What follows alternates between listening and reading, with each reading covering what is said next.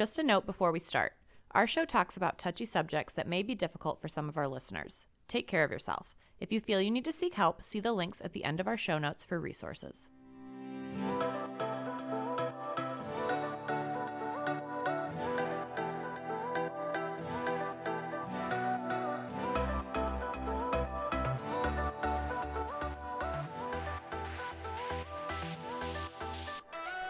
Hey, y'all, and welcome to Touchy Subjects Podcast, the podcast that aims to break the silence that tends to come with conversations around domestic and sexual violence. I'm Sean, And I'm Amanda. and today we're going to be talking about homelessness. And also, this is probably the first episode, Amanda, that you and I have done in like months where it's just us. Yeah, it is. So, hopefully, you guys like our voices because it's only going to be us two today. Lucky audience. But uh, so we're doing an episode on homelessness, which might sound odd because our podcast premise is talking about domestic and sexual violence. But those of you who are listening who probably know, people who are experiencing homelessness are also at a greater risk for experiencing violence against them, which includes domestic and sexual violence, but also vice versa. Those who have experienced domestic and sexual violence are also potentially at a greater risk for experiencing homelessness. So they kind of go hand in hand. And because November is Homelessness Awareness Month, we figured this would be a good time to do an episode on homelessness, as well as the intersections that come with it, and then also kind of having a discussion on what things that we can do in our communities to help address not only homelessness, but also address those intersections as well. And of course, for many people, it is a touchy subject. Ooh. Yes. Uh, especially considering that the, uh, you know, just stereotypes that people tend to have of people who are homeless or how they tend to feel about having homeless people in their communities. Or when we go to try to address homelessness, they're like, oh, yeah, I think it's great that we would do that, but I don't want that to happen in my backyard. So, Yeah, so tends to- maybe let's just start with that. We can start with some of those stigmas that kind of are associated with homelessness. Um, and the fact that even if people are willing to talk about it, if they're willing to try and do something about it, most people don't think that it happens in their community. Um, you know, media has given us this unrealistic expectation of what homelessness looks like. And, um, you know, it's not always groups of people living underneath the overpass. While, yes, that happens and it can and does frequently happen, um, there's a lot of a lot of other factors of homelessness. There's a lot of other places um, that you can see those people, and especially in states that have cold winters, like where Sean and I live and work in Michigan. Um, you know, you're you're not going to see those people as often out on the street strictly because it's five degrees outside. Um, and so you know they're they're staying in warming houses or they're couch surfing or they're staying in places that aren't meant to be inhabited by humans. So there's just a lot of a lot of different ways that um, people can easily ignore the problem. And so we'd like to talk about some of those things. Yeah. So looking really quickly at kind of some of the things that you mentioned in there, Amanda, uh, homelessness can be broken down kind of into four different types, really, of homelessness. So the one that most people tend to often think about is that cr- for someone who is chronically homeless. So somebody who isn't couch surfing, someone who they constantly see on, on the streets, doing things like panhandling or just like sleeping outside. Those are the people who are chronically homeless. They don't have anywhere else to really go. And really, that's about 17% of people who experience homelessness. Um, so it's a very small number compared to all of the people who are experiencing these other kinds of homelessness. Um, and typically, the people who are chronically homeless are people who have a lot more like mental health um, issues that they're dealing with, kind of things along those lines. Um, so when we're looking at homelessness, then other than the chronically homeless, you have people who are just kind of like transitionally homeless. So people who have experienced some kind of like really traumatic event or some real hardship that now they really don't know, know, know where to go. So like looking at the hurricanes that have happened in Florida for the past like month, the two that have gone through, if somebody's house were to get destroyed by a hurricane, well, they have nowhere to go now. They're transitionally homeless. They may have to look for other means to kind of live somewhere for a while. Um, someone who's experiencing domestic or sexual violence who is no longer safe in their home. Well, if they're staying at a shelter, like where Amanda and I work, that person's transitionally homeless. If somebody is experiencing episodic homelessness, that's somebody who's experienced, I think it they haven't said it's to three, but it's someone who experiences multiple type multiple instances of homelessness in a 12 month setting. So if you're just really, really unlucky and have three hurricanes hit your house at three different times of year because you live somewhere apparently that has hurricanes all year and not just in a specific season, that person would be experiencing episodic homelessness. And then there's the hidden homelessness, which are people who are hidden. They're not on statistical data because they're not being found. So those are the people who are couch surfing. These are usually younger people, so like young adults and kids who are just kind of like jumping house to house or couch to couch because they needed somewhere to sleep. And so a lot of times that's also referred to as doubling up. Um, so if you move to a new city or if you experienced some kind of hardship that uh, makes you need to leave your house, but you have a family member or a friend or something that you know they maybe they have an extra room or they let you stay on your couch. Um so those those things can be considered also doubling up. And so that's a term you'll hear a lot when discussing homelessness as well yeah so when we're looking at homelessness we have to make sure we're taking into account all of these different like types of homelessness because while yes someone who is chronically homeless maybe experience is experiencing homelessness more often than someone who's transitionally homeless these people all experience very similar vulnerabilities that have kind of either allowed for them to fall into homelessness or because they have experienced homelessness there's now vulnerabilities to other things that are taking place as well um, the example that we can use or that i would like to use is when i talk to talk about human trafficking we'll do education on if somebody is couch surfing and they are providing the people who they are staying with sex to be able to stay in their homes, that's a form of human trafficking. That person is using that victim's body and then allowing them to stay in their house because they needed somewhere to stay. So, someone who has nowhere to go, they're at increased risk of that, an increased risk of human trafficking because they may decide, well, I guess having sex with this person is going to be a quote unquote better living situation for me than to just have to be on the streets. At least I have at least I have a warm place to stay. Especially if that's the middle of winter, like those are two bad options, but what's the worst option? Yeah, and so um something else that I think we really need to kind of touch on is the fact that this isn't just single people who are out there um you know, living life and experiencing homelessness. This can be families, this can be, um, you know, a parent and children. So, um, statistically, there are about 70% of the people who are experiencing homelessness are individuals, single people. And so that leaves 30% of people experiencing homelessness that are families, um, many times with young children, with babies. And um, you know, you think about how hard it is for a single person to maintain employment while they're homeless or while they're couch surfing. Um, it's also extremely hard for children or unaccompanied youth who are experiencing homelessness to keep up with school. So they might be changing schools a lot because they're bouncing from district to district. Um, they may drop out of school because it just becomes too much of a burden to continue going.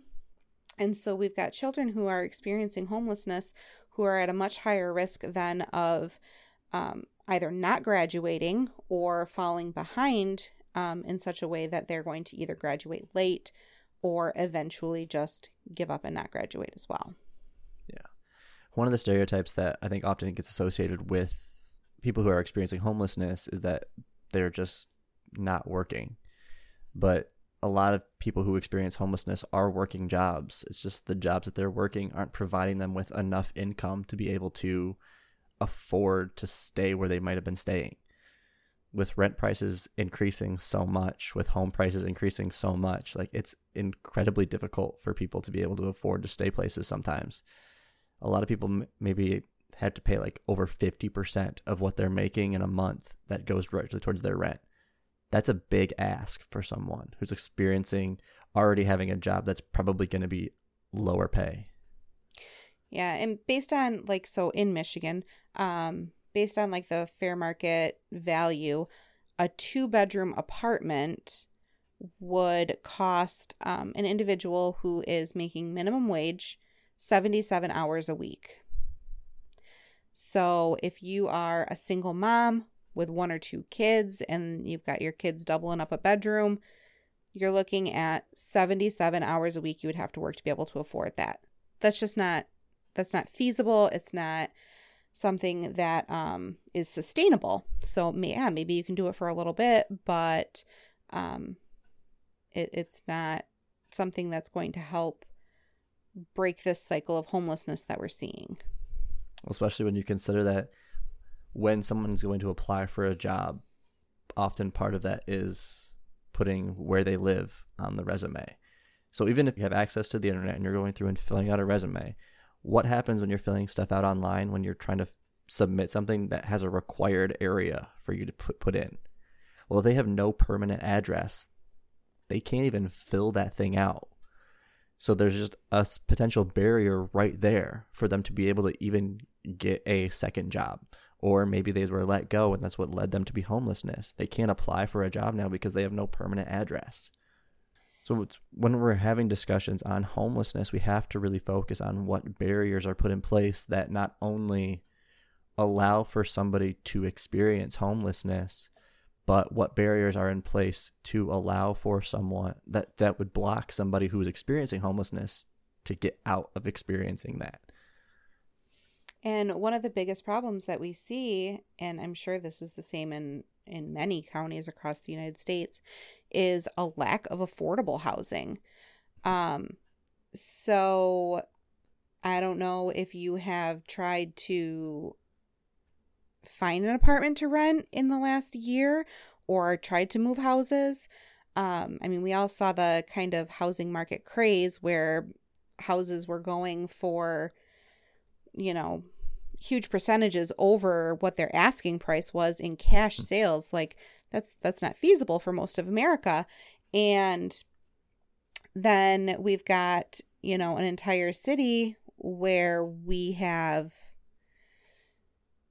say 10,000 people all looking for an apartment right now and there's only a thousand apartments out there available to rent. So people who are managing these properties, the landlords, they see this huge, you know, influx of the supply or the demand for this tiny supply, and that's driving prices up. So all of these things just kind of start to snowball into um, just detriment to people who are experiencing homelessness because they can't get out of the cycle Yeah. or say someone wanted to go to like wanted to stay in a homeless shelter which is an option but it might not be an option for all of them especially when you consider that there's very limited beds. Anybody listening to this who works for a domestic or sexual violence shelter probably also understands you're usually operating in a, in a way that means you're at capacity most if not all year round. So when your shelters are at capacity it creates almost a competition. There was a a video that I saw of somebody talking about what it was like for them to experience living in a homeless shelter, and they had an 8 p.m. curfew. If you weren't there at 8 p.m., your bed could be given up was given to somebody else, and you had to be out of there at like 7 a.m.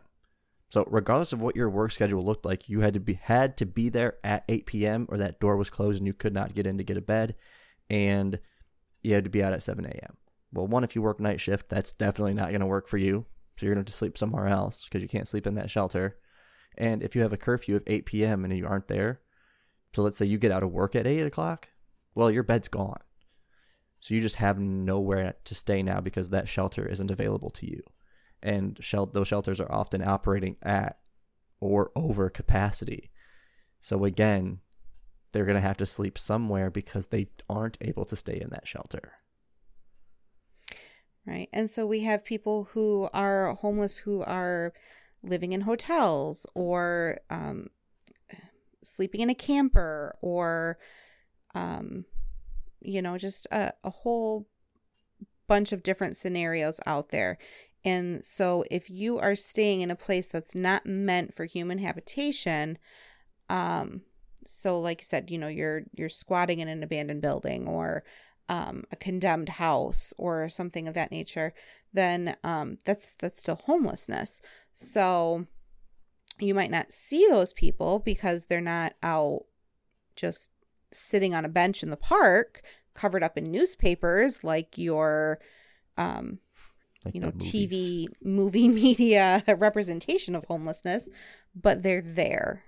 And that's one of the things about homeless awareness month is that we just want to keep raising awareness for the fact that even if you're not seeing them they're there and they still need our help Yeah. to kind of jump back a little bit because we did talk about um, employment and possible barriers that were in place for people who are experiencing homelessness. Well, one of the stereotypes that comes with people who are experiencing homelessness is that they commit crimes. So if you're seeing somebody who is applying for a job and that person is homeless, they might not have a, a location for an address. Or if the location for their address is the area of town where the Section 8 housing is. Or if maybe because they've been homeless, they have a criminal record now. Because oftentimes behaviors that people might have to do while ex- experiencing homelessness might be considered criminal or considered crimes, so they have a record. That hinders their ability to get positions and get jobs then. So you're really not helping them get out of that cycle because now they can't apply or get jobs because of they because they have experienced homelessness.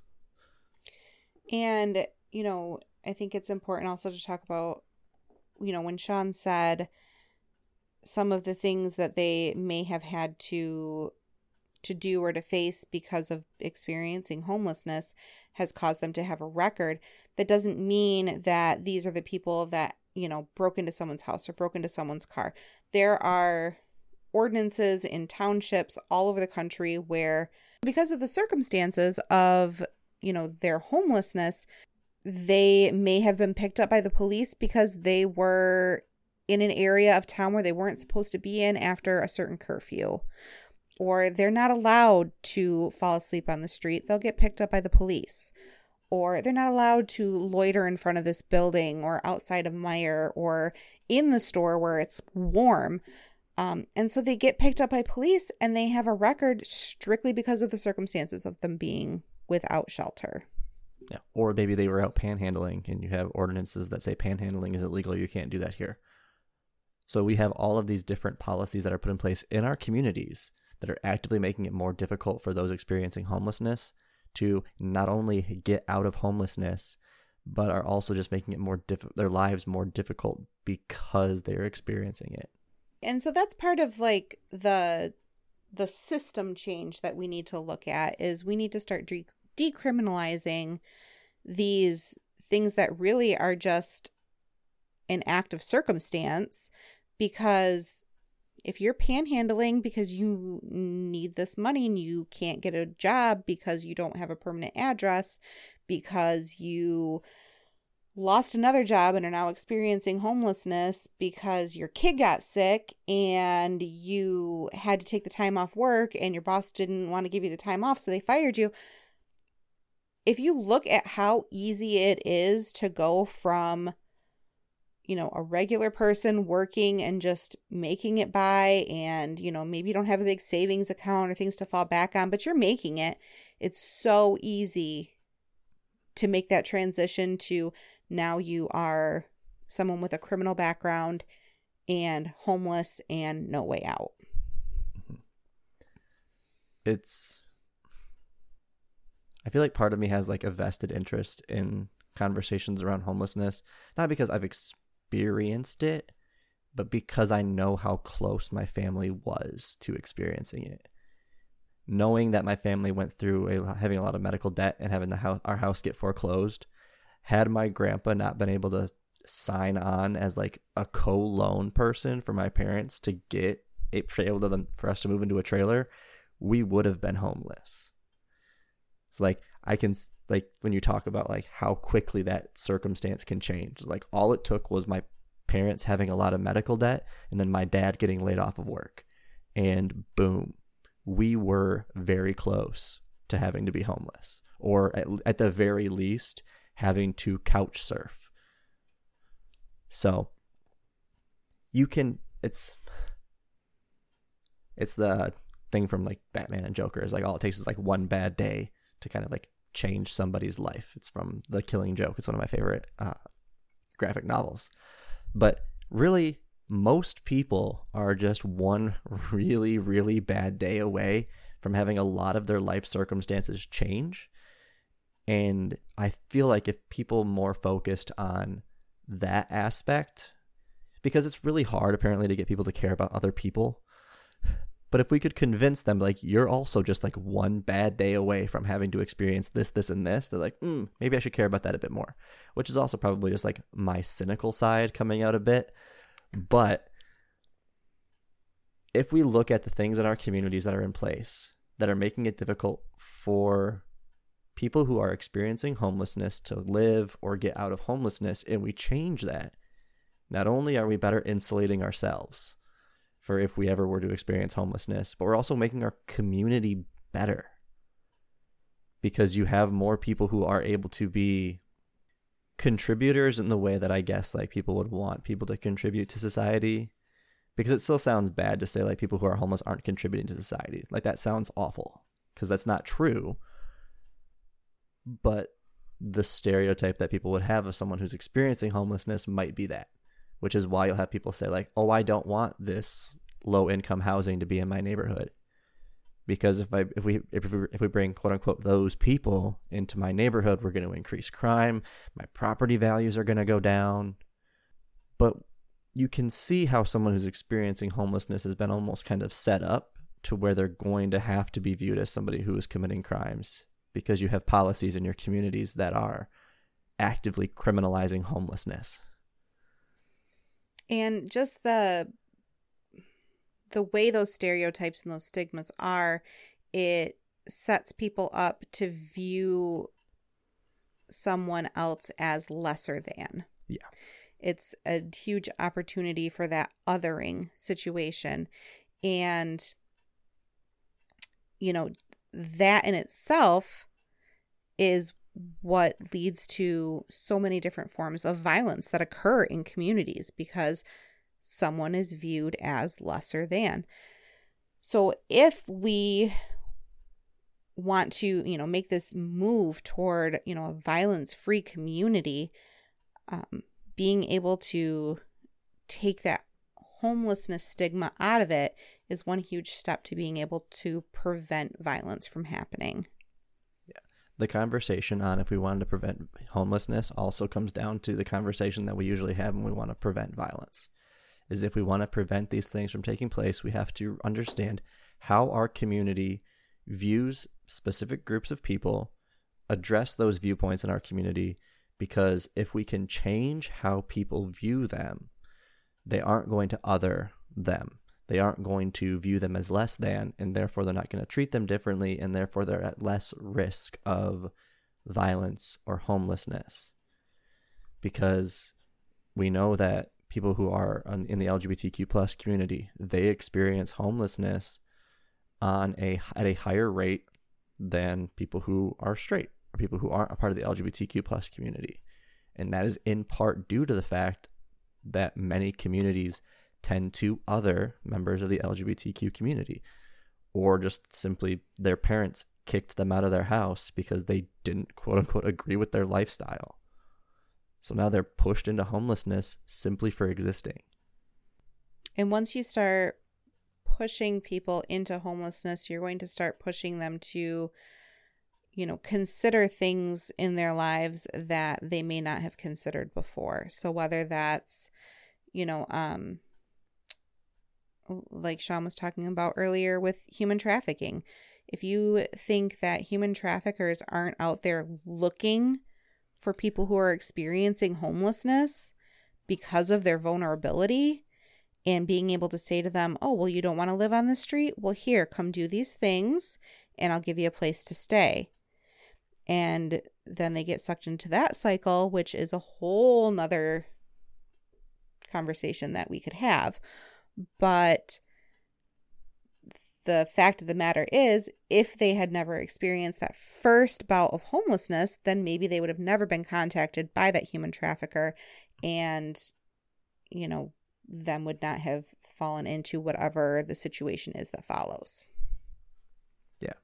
So, really, at the risk of sounding like a broken record, because every prevention episode that we do is going to include this, look at your behaviors, look at the jokes you make, look at the comments that you make about groups of people. Because, again, I'm not going to sit here and be at my high horse and tell you I've never told or laughed at a racist or sexist or homophobic joke because I have, and I'm willing to bet that most people, if not everyone listening, and whoever's existed, have done those things.